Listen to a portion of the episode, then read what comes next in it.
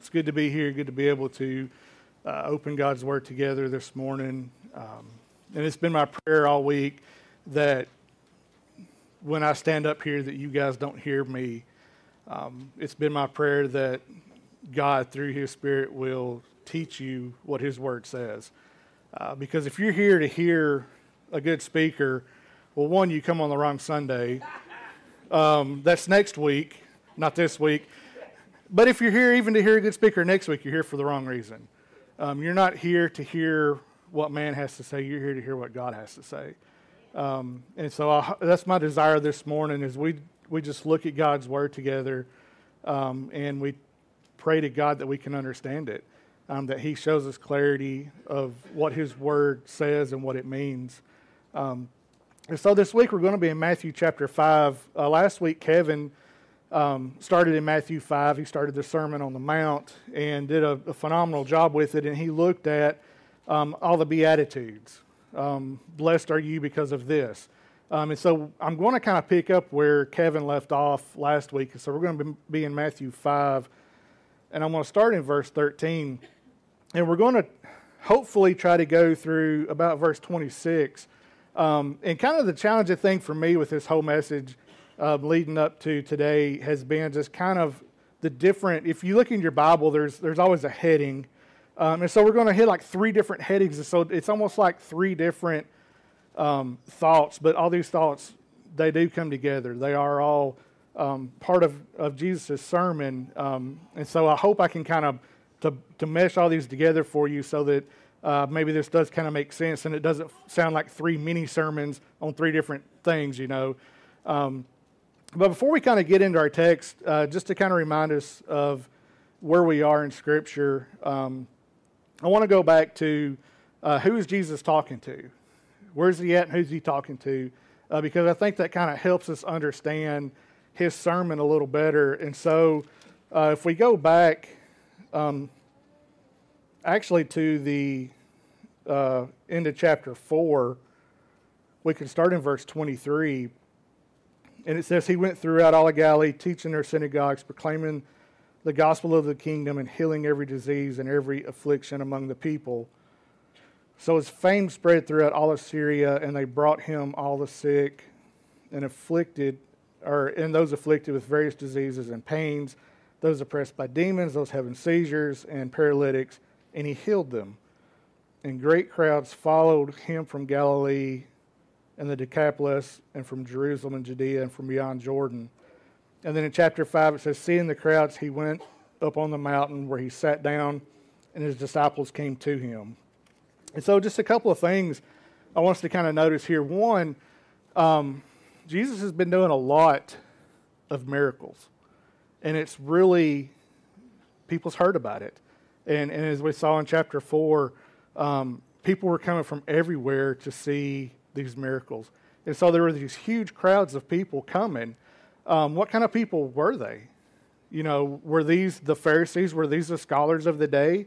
Or were these common people? Um, you know, these were all common people. These were people who uh, their knowledge of Scripture was based on what they were taught from the Pharisees and the scribes. I mean, they didn't have a Bible sitting at home that they were reading all the time.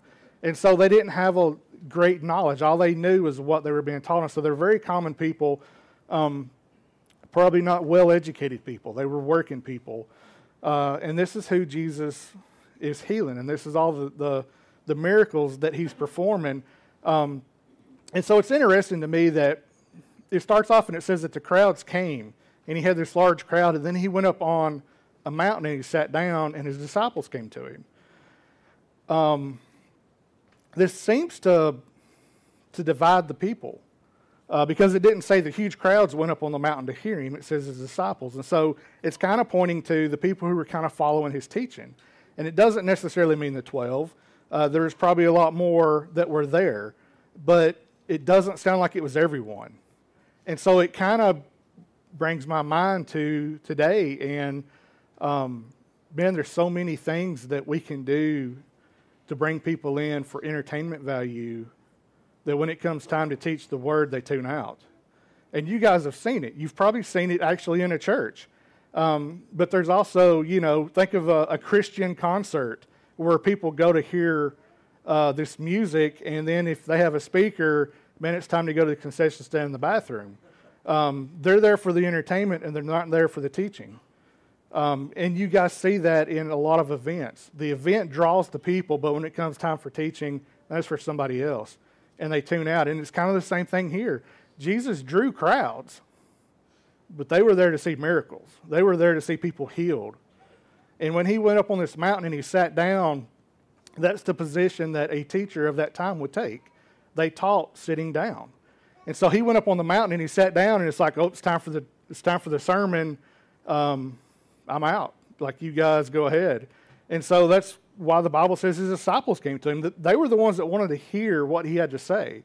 Um, they weren't necessarily there for the miracles and the entertainment. Um, and so I hope that kind of pricks our heart a little bit as to why are we here? You know, why do we gather? Um, why do we do what we do? You know, is it to be entertained? Or is it to hear the Word of God taught? And, you know, if we claim to be a disciple of Christ, we should have a hunger for His Word. And so that's why we gather. Um, man, if you gather for entertainment, you can find better places for entertainment. Of course, sometimes we're kind of entertaining, just how we flub stuff up. That's kind of fun. Um, probably not the entertainment you're looking for, but, you know, be fun on YouTube or something. Um, but we come here to we come here to hear from God's word. We come here for the teaching. Um, and again, man, that's why it's my prayer that God will speak to you during this time. That you're not here to hear from me, but you're here to hear what God has to say about His Word. Um, talking about these people, it, it kind of took my mind to uh, Acts chapter 4 and verse 13, where um, Peter and John were arrested and they were standing before um, the Pharisees. And it says, uh, now, when they saw the boldness of Peter and John, they perceived they were uneducated common men, and they were astonished. They recognized they had been with Jesus. You know, if, if the Bible says that about Peter and John, we, again, we can kind of assume that was probably most of the crowd. Um, Peter and John were uneducated common men, they were fishermen. Um, and so that's that's kind of who Jesus is talking to here. Even even the, the disciples that come up to hear him, which include Peter and John, their disciples, um, they're uneducated common men. And so that is who has come to hear Jesus. And so when I, I, think when we look at what Jesus is teaching and we look at his Sermon on the Mount, um, sometimes it's important to remember that. Because what we like to do is we like to make this a deep theological discussion and we like to really tear it down and, and, and find all the deep hidden meaning and everything, which is okay, but was that what Jesus was doing? You know, was he delivering a message to people to give them a deep theological understanding of whatever he was talking about? Or was he talking to common people, using common language and trying to make common um, examples for these people to understand? And so I, I really feel like when we look at this sermon, we need to remember He's talking to common people. And when I look around this room, I mean, most of us are just common people. We're just common working people who don't have a great degree of education.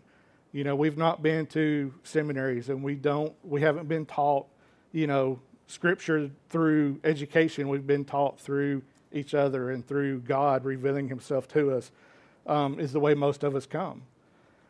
And so we kind of fall in the same basket you know, we're, we're just common people here to hear the Word of God taught. Um, and so we'll start uh, verse 13.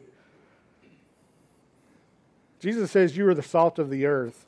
But if salt has lost its taste, how shall its saltiness be restored? It is no longer good for anything except to be thrown out and trampled under people's feet. And so, a couple of interesting things about what Jesus says here first. Um, and Kevin kind of brought this up last week when he was going through the Beatitudes and talking about uh, how these people are blessed. You know, blessed are you um, who are poor in spirit, blessed are you who are persecuted, all these things. Um, these people, if you remember, they're, they're hearing something that they've never heard before. When they go and they sit and hear the Word of God taught through the Pharisees, Um, man, the Pharisees, they're the educated people. They're the ones with all the knowledge. They're the righteous of the day. And if anybody's going to be blessed, it's them. You know, were they telling the, the poor, common people, man, you're blessed? God has blessed you. Blessed are you. Um, God hadn't spoken through a prophet in 400 years. I mean, these people feel like God has abandoned them. You know, where's God been? And, and Jesus comes on the scene and says, You're blessed. And now he says, You are the salt of the earth. It's like, what in the world? Like, they've never heard this before. They've never heard that, that man, God has not forgotten you, that he has a purpose for you, that you are, um, you are this great thing. And so, Jesus, he tells them, he says, You're the salt of the earth. And so, what was he kind of saying there? And again, this is kind of where we could really, uh, we could really run off on a deep tangent, and we could talk about salt for a while, and we could talk about the chemical composition of salt and what salt was used for and where it come from and all this stuff, which may be fine and great, but was that Jesus' point? Like when he said, "You're the salt of the earth," people are thinking, "Hmm, so what exactly is he saying?" You know, um, or did they continue to listen? And, and I think it's great, this example that he's used. Um, yes, they're the salt of the earth. Yes, maybe, maybe the point is, you know, God is using you for something great. Um, but as being disciples of Christ, they are useful. And I think that's what Jesus is getting at is, is you are useful. Salt is useful and you're useful. It's kind of that correlation. Um, but he says that if salt has lost its saltiness, how's it going to be restored? It's no longer good for anything except to be thrown out and trampled under people's feet. And so, what would you take from that? I mean, if you heard Jesus say that to you, what would be your take on that? And my take would be if he's staying on the salt of the earth and I don't have flavor, if, I, if salt doesn't taste like anything, it's useless. And so, if I'm the salt of the earth and I don't provide anything, then pretty much I'm useless. I mean, how can you be a disciple of Christ if you don't follow Christ? How can you be a disciple if you don't have flavor, if you don't taste, if you don't do? Um, a disciple is useful, but it's only as useful as what we do. You know, if you say, I follow Christ, and then you go spend the rest of your life on top of a mountain and never talk to anybody, well, how useful is that? You know, we have to share the gospel with people. We have to love people. We have to encourage one another. We have to gather together as this church. We have to worship. We have to we do all these things because we're disciples. And and we're useful in God's hands. Um, but to think about how salt, if it doesn't taste like anything, I mean, really, what good is it? You know, I like salt.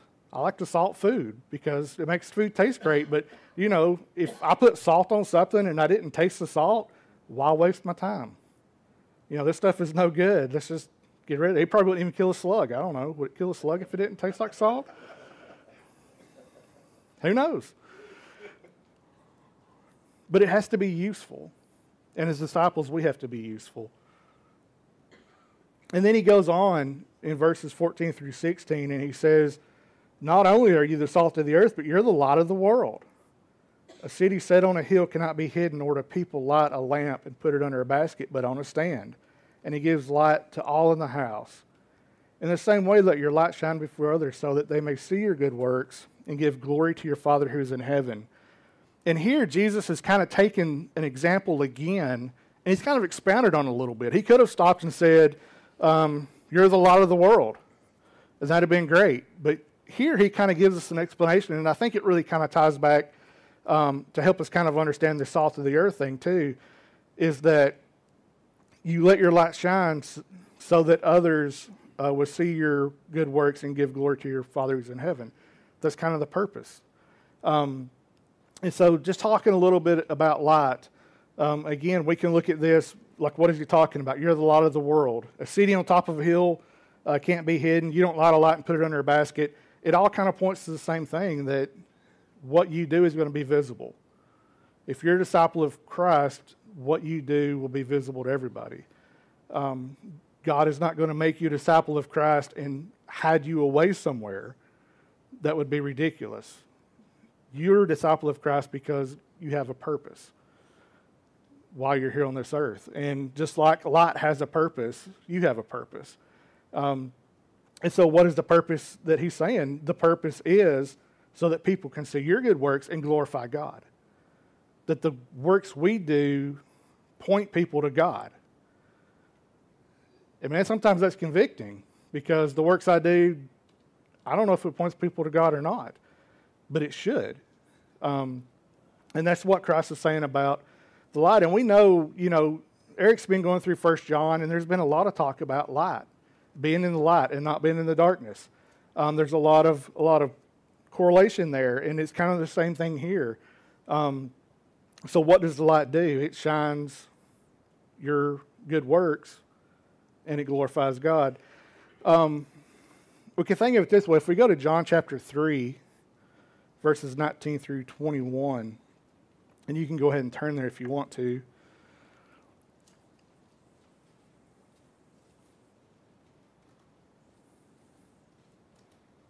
And this kind of helps us understand a little more what Jesus is saying here.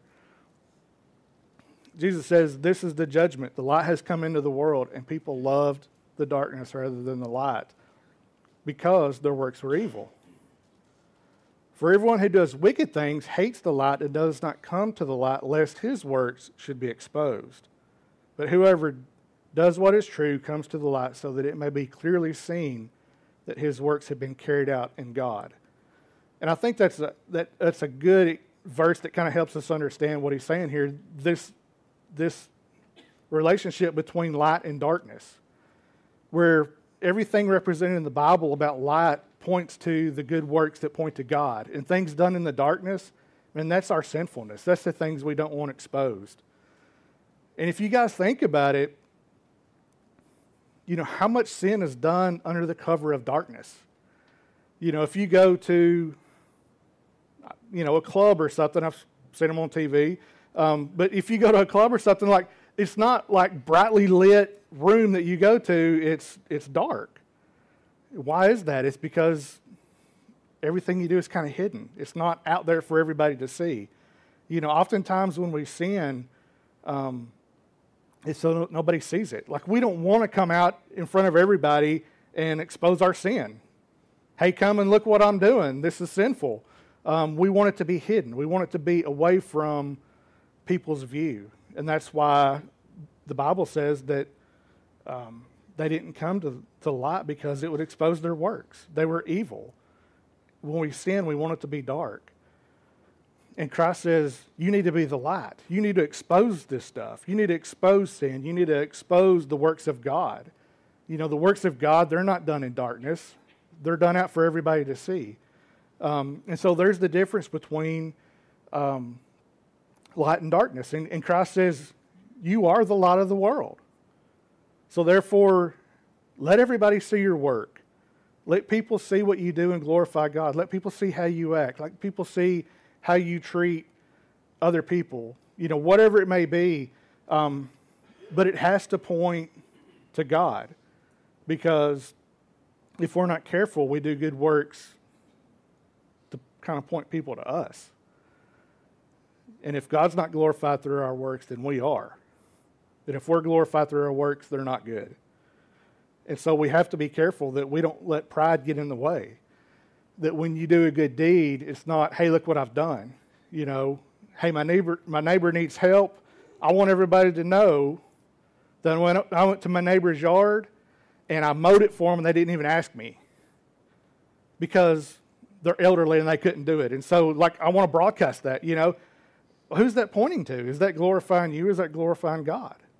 You know, we have to be careful. Um, yes, we're the light of the world. Yes, we're to let people see our good works, but they have to see them in a way that we honor God with what we do and we don't boast in ourselves of what we're doing because that's the, the entire wrong attitude. And hopefully, as we kind of go through this, um, you guys will start picking up on a common theme of how everything Christ is talking about all points back to our heart. Where's your heart at in this? You're a disciple of Christ. Where's your heart at?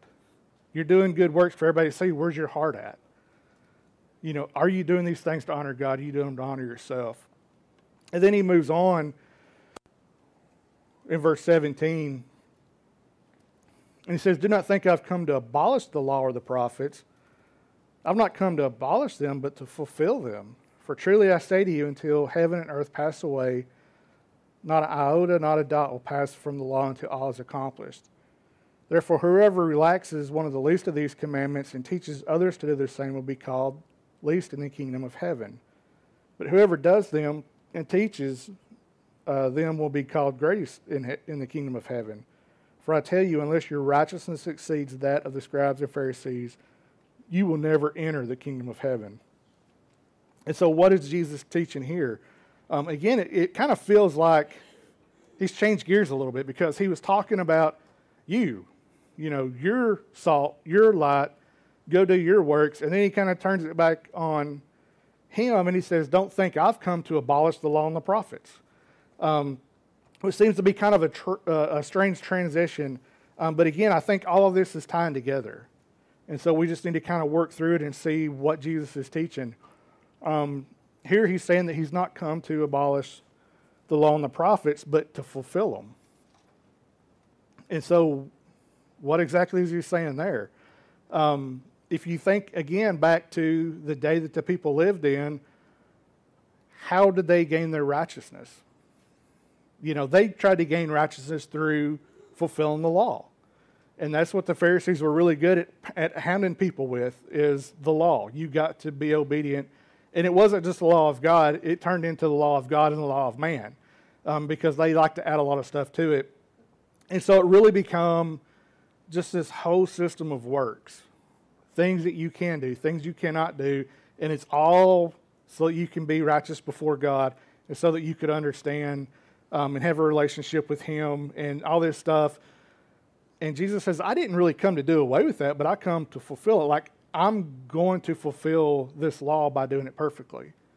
And I think when we start looking at what He's saying, we start understanding our sinfulness that Christ is coming and he's saying, okay, all this stuff that that you've been taught to do, and, and I'm going to start teaching you something in a minute, but don't think I'm doing away with all this. Like all this is still valid, but I'm going to show you a deeper understanding of the law and what God was talking about and what the requirements of the law is.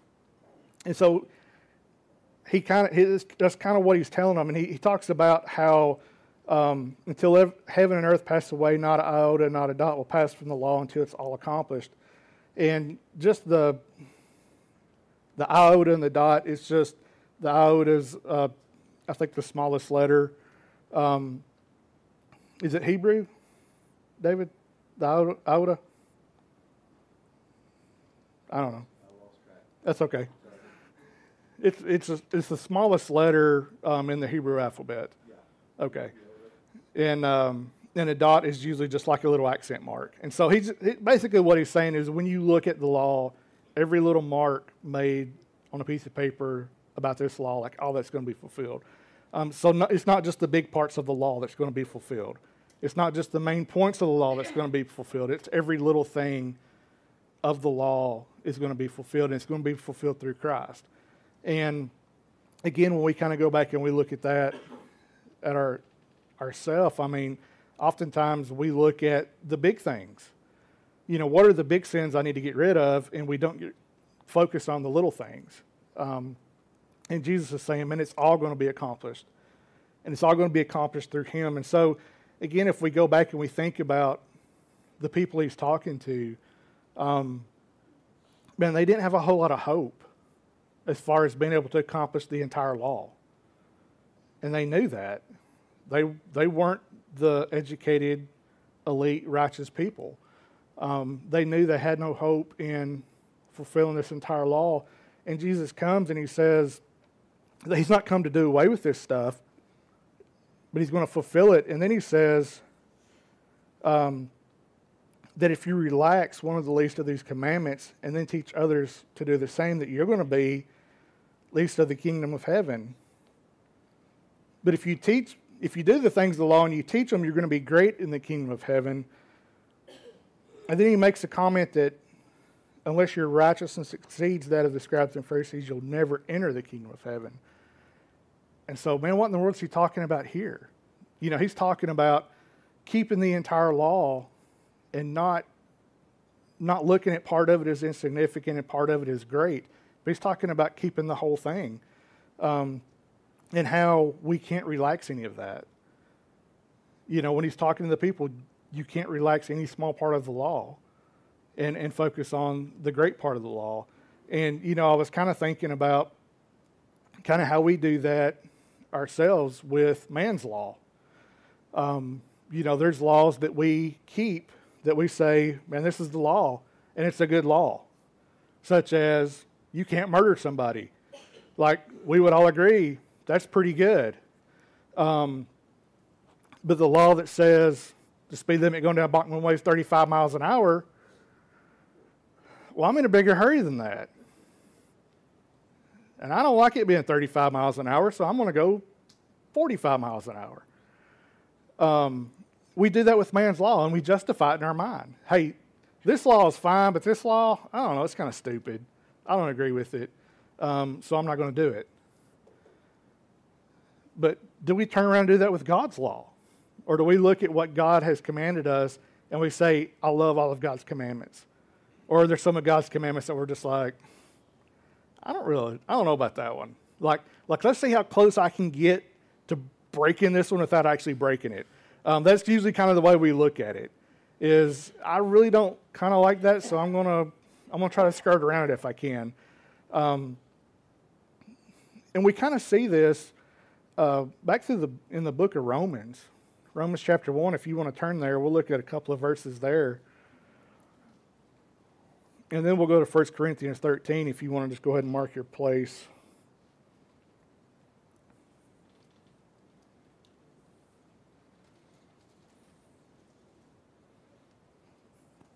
So, Romans chapter 1, in verse 28,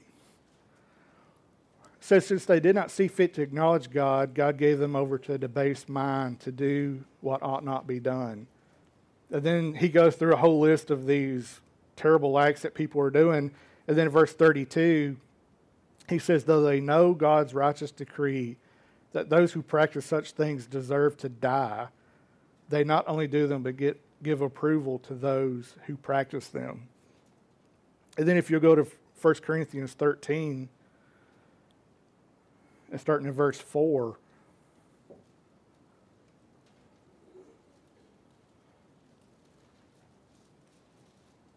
It says, Love is patient and kind. Love does not envy or boast. It is not arrogant or rude. It does not insist on its own way. It is not irritable or resentful. It does not rejoice at wrongdoing, but rejoices with the truth. And I think if you look at these verses and you put these two together, that one, love does not rejoice in wrongdoing. And in, in, in Romans 1, he's talking about people that are not only doing wrong, but they approve people that are. And so, where's love there? Love doesn't rejoice in wrongdoing. But it's easy for us sometimes to sit back and say, well, you know, I might not agree with homosexuality, but hey, if that's your thing, it's your thing. And, and maybe if we don't do it, we may approve of it. And where is love? Love doesn't approve a wrongdoing. I mean, Scripture tells us that. And we want to say, well, love says I shouldn't judge other people and I shouldn't tell other people what they can and can't do. But no, that's not love. Love doesn't rejoice at wrongdoing. And so for us to take the commands of God and to relax any of those, that's not love. Because love wants to uphold all of God's commands. Love wants to honor God in what we do.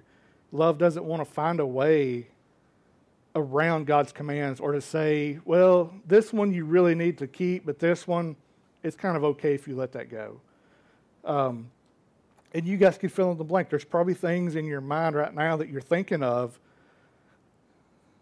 that maybe you've relaxed, or maybe you know people that's relaxed. That, man, I know this is wrong, but fill in the blank. Um, we've all seen it, and we've probably all done it at one point of our life we have to honor God with all of our heart. And again, that's kind of going back to what he's saying. We are the salt of the earth. We are the light of the world. we do put our good works out for other people to see, and those things should point to God. And if they're not done in love, they're not going to point to God. If we agree with the world, we're not pointing people to God. And this is kind of where he's getting. Um,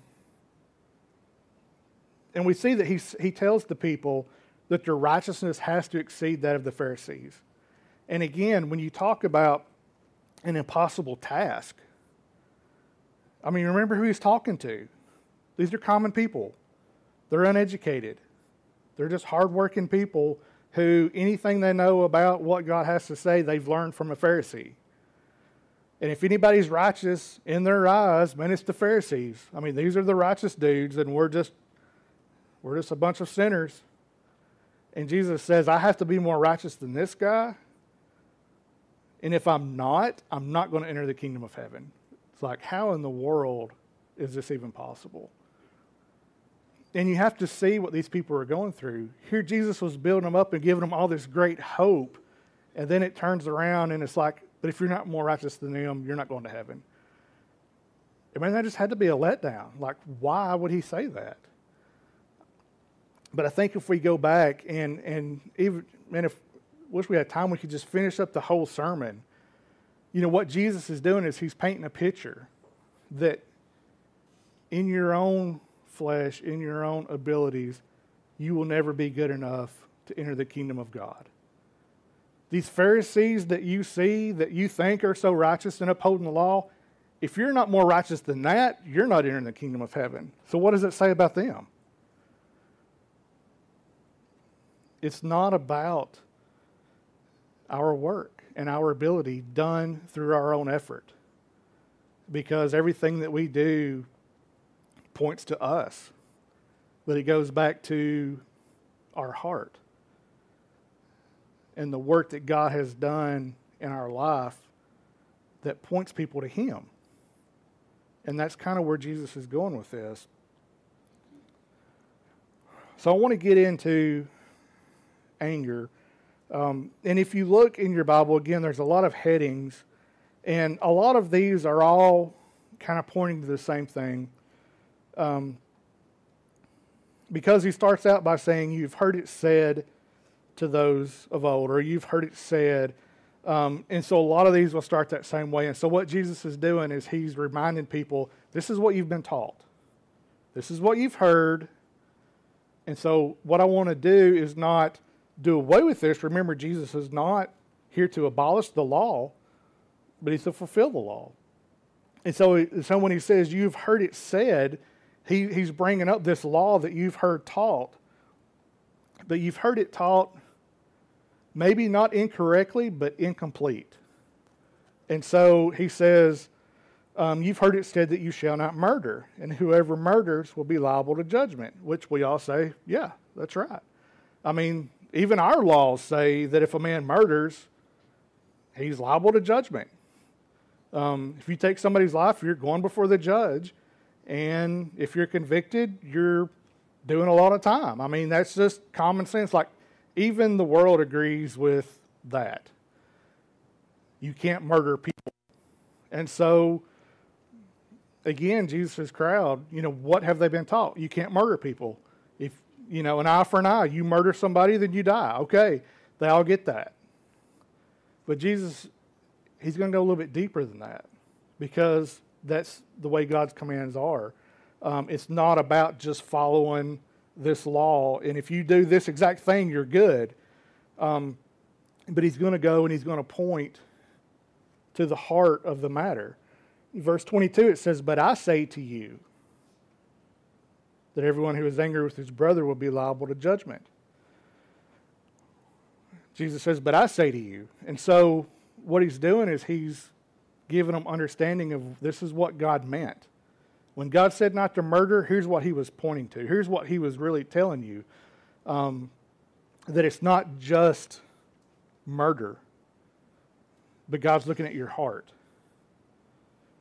And it's interesting because if you go back and you look, he says, Whoever murders will be liable to judgment.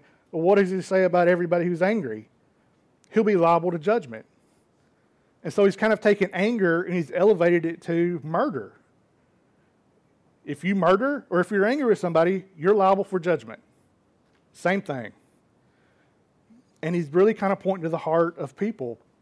And something that's kind of interesting if you go through all of this, all of Jesus' Sermon on the Mount, the very end of it, in Matthew 7, verse 28 and 29, it says that when Jesus finished these sayings, the crowds were astonished at his teaching, for he was teaching them as one who had authority and not as their scribes. And I think we see that here. That Jesus is, when he's teaching, he's teaching as a person of authority.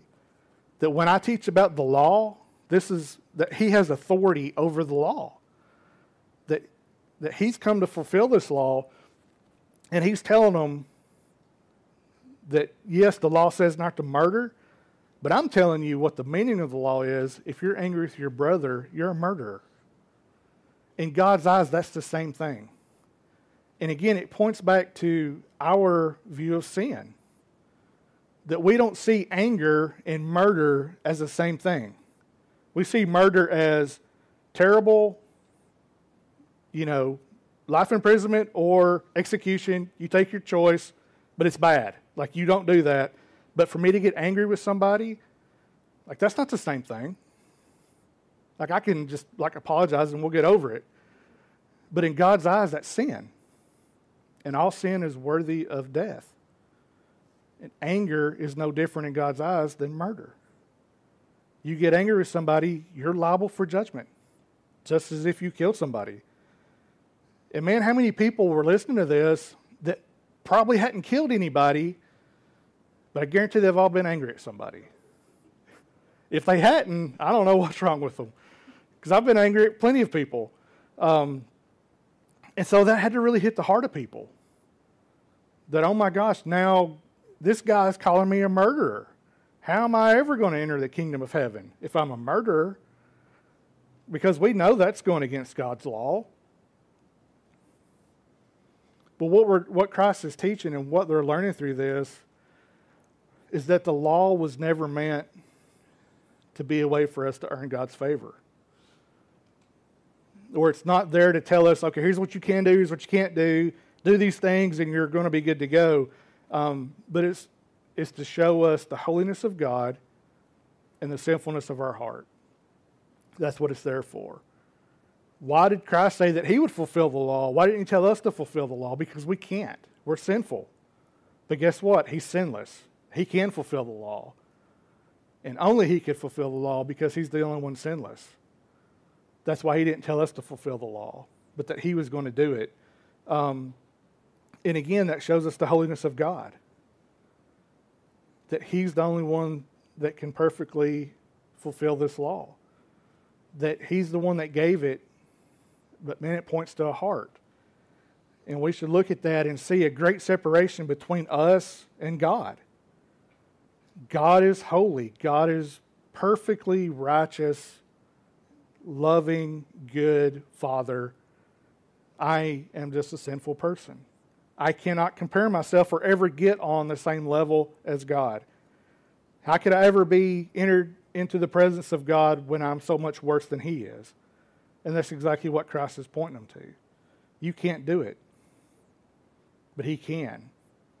And man, just to think about that Christ can do that, and then in turn, give us that righteousness because He died on a cross, man, that's amazing. That Christ makes us righteous before God, Christ makes us perfect before God. Something we could never do, but that He can do for us.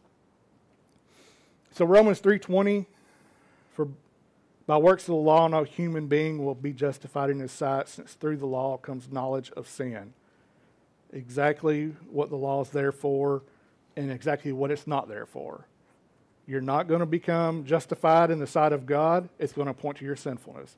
That's what the law is for.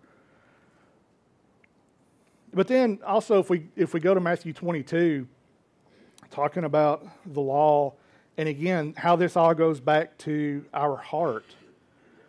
Matthew 22, starting at verse 34, it says, But when the Pharisees heard that he silenced the Sadducees, they gathered together. And one of them, a lawyer, asked him a question to test him. Teacher, which is the great commandment in the law? And he said to him, You shall love the Lord your God with all your heart, with all your soul, and with all your mind. This is the great and first commandment. And the second is like it You shall love your neighbor as yourself. On these two commands depend all the law and the prophets. And anytime somebody says something about the law and the prophets, they're talking about all of the Old Testament scripture. All the scripture you have that has been given to you by God, everything depends on loving God and loving people. If you want to perfectly obey the law, perfectly love God, perfectly obey people, you're not going to break any of them. Problem is, we can't. We can't love perfectly. So we're going to break the laws of God. But here, Christ is, he, He's given us that understanding of this is what the law points to. It all goes back to your heart. God wouldn't have to give you all these commands to how to treat people if you would only love right, if you would only love perfectly. Because if I love perfectly, I'm not going to offend God, and I'm not going to offend you. But the problem is we can't love perfectly. And so that kind of really puts us in this situation where what are we supposed to do? And that's where Christ is saying, I'm the one that's come to fulfill this. And we know that by going to a cross and raising out of the grave, that his righteousness becomes ours, that we become justified in God's sight because of what Christ is doing. But, you know, for these people, it's a completely different thought. Because, again, they've been taught this whole time that you have to obey the law, and you try to obey the law perfectly. And Jesus is teaching something a little different that yes, the law has to be obeyed, but it's all going back to your heart, and your heart is wicked. And that's the whole point of the law. And so then he continues. He says, Everyone who's angry with his brother will be liable to judgment. Whoever insults his brother will be liable to the council. And whoever says, You fool, will be liable to the hell of fire. So this is always kind of interesting to me because I don't know. I, have always kind of seen it a little backwards. Um, like, to me, it almost feels like these are getting less and less. Like, if you're angry with your brother, like, that's terrible. But then, like, you insult your brother, well, that's kind of bad. And then, you know, you say, you fool. Like, well, that don't sound that harmful, you know? Um, but it's like, it's like the penalty keeps escalating every time. And, you know, it's not until we really kind of start understanding what Jesus is saying here that it really does kind of make sense. Um, because again, when he talked about anger, he's comparing it to murder, and he's going back and he's pointing to your heart. But the thing about anger is um, sometimes it can be expressed externally, but sometimes we can kind of keep it in. It's like if somebody makes you mad, I mean, I don't like to argue with people. I don't like confrontation, and so if if I'm mad, I'll probably just be quiet and go about my way and just be mad. I'm just going to be mad at you, but I might not lash out at you. That's kind of the way anger works. You may be the opposite. You may just fly off and just tear into somebody when you're mad. Everybody kind of treats it different. Um, but no matter how you express anger toward another person, in God's eyes, that's murder. It's the same thing, it's sin. Whether you lash it out or whether you just keep it in, it's still sinful. But then when he talks about insulting your brother, well, there you've kind of got a little more external with it because now you've cast an insult at someone. And so now you're kind of attacking that person. Um, but then to say you fool, to us, that doesn't sound like, okay, big deal. You know, that's like us. I mean, you call somebody an idiot or a moron. It's kind of the same thing. Um, but when you do that, you're attacking the character of a person. And so you're getting extremely personal. And actually, the, the term there, you fool, it actually goes back to calling somebody you're, you're mindless and basically telling them you don't really have a purpose. Like you're an idiot and you can't do anything. It's kind of what that's saying. And that's pretty harsh. And so you kind of see how when Jesus is talking about this, it is kind of escalating some to where it goes from something that I'm feeling to something that I'm doing to I'm really tearing a person down. I've really attack the character of a person. And Jesus, um, again is going back and he's pointing to our heart and saying that is the same as killing somebody in the eyes of God. Like you don't lash out at people, you don't get angry, and you don't tear them down. You don't tear down somebody's character. Um, if you do, that's sin in the eyes of God. Matthew 15, verses 10 through 20. Jesus kind of he kind of talks about this a little bit um, about how our heart defiles us, and it's not so much the act as it is the heart of people. Um, starting in verse 10, Matthew 15 says, And he called the people to him and said to them, Hear and understand. It is not what goes into the mouth that defiles a person, but what comes out of the mouth. This defiles a person. Then the disciples came and said to him, Do you know that the Pharisees were offended when they heard this saying? He said a lot of stuff had offended them, but the disciples wanted to know. And he answered, Every plant that my heavenly Father is planting will be rooted up. Let them alone. They're blind guides. And if the blind lead the blind, both will fall in a pit. And Peter said, Explain this parable to us. So, what are you talking about, Jesus? This is weird. And he said, Are you also still without understanding? Do you not see that whatever goes into the mouth passes the stomach and is expelled? But whatever comes out of the mouth proceeds from the heart. And this defiles a person. For out of the heart, come evil thoughts, murder, adultery, sexual immorality, theft, false witness, and slander. These are what defile a person, but to eat with unwashed hands, that doesn't defile anyone. And so you can kind of see how Christ has taken all this and pointing it back to the heart. And here he's just talking about, you know, eating laws and ceremonial stuff. And it, it's like stuff we really don't care that much about. You know, it's an external thing. To eat with unwashed hands doesn't defile anyone. We've all done it. We've all eaten and not washed our hands. That doesn't make us unclean. What comes out of our heart makes us unclean. And that's what Christ is pointing to. And it's interesting because he's talking about things proceeding from the mouth, but he says, out of the heart come evil thoughts. Man, it, it, so it's all going back to who you are, what you're made of.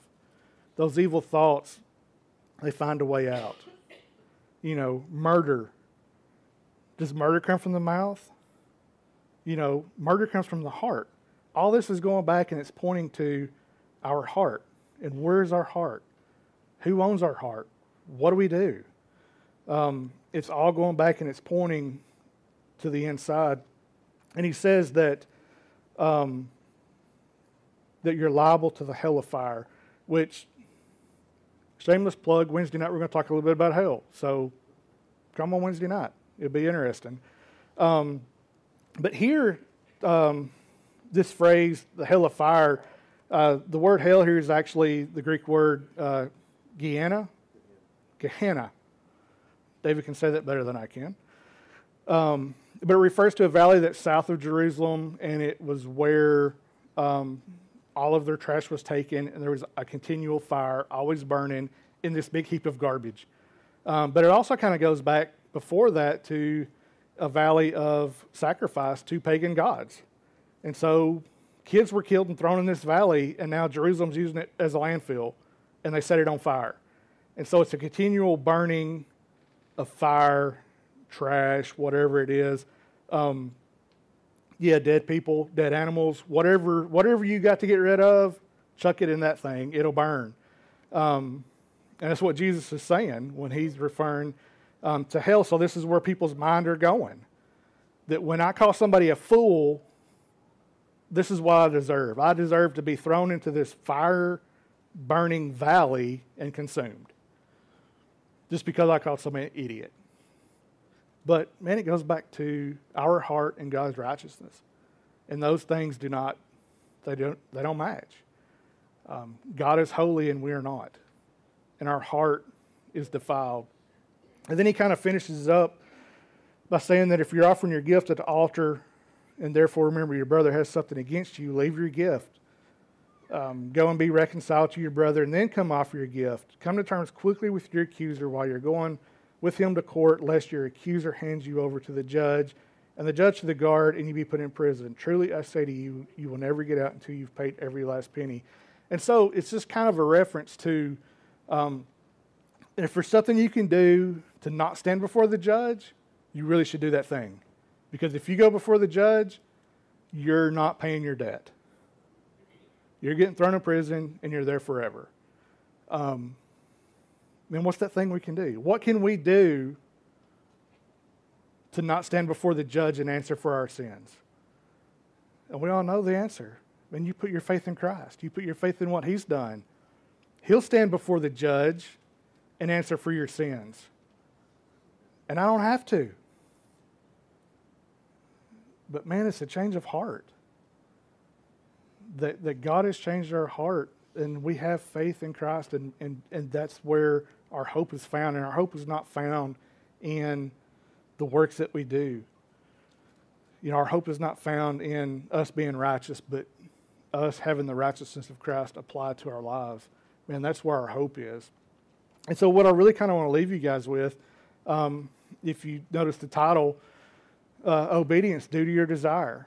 Why do you do what you do? Why are you in this room today? Did you come to church because you're supposed to? Or did you come to church because you wanted to?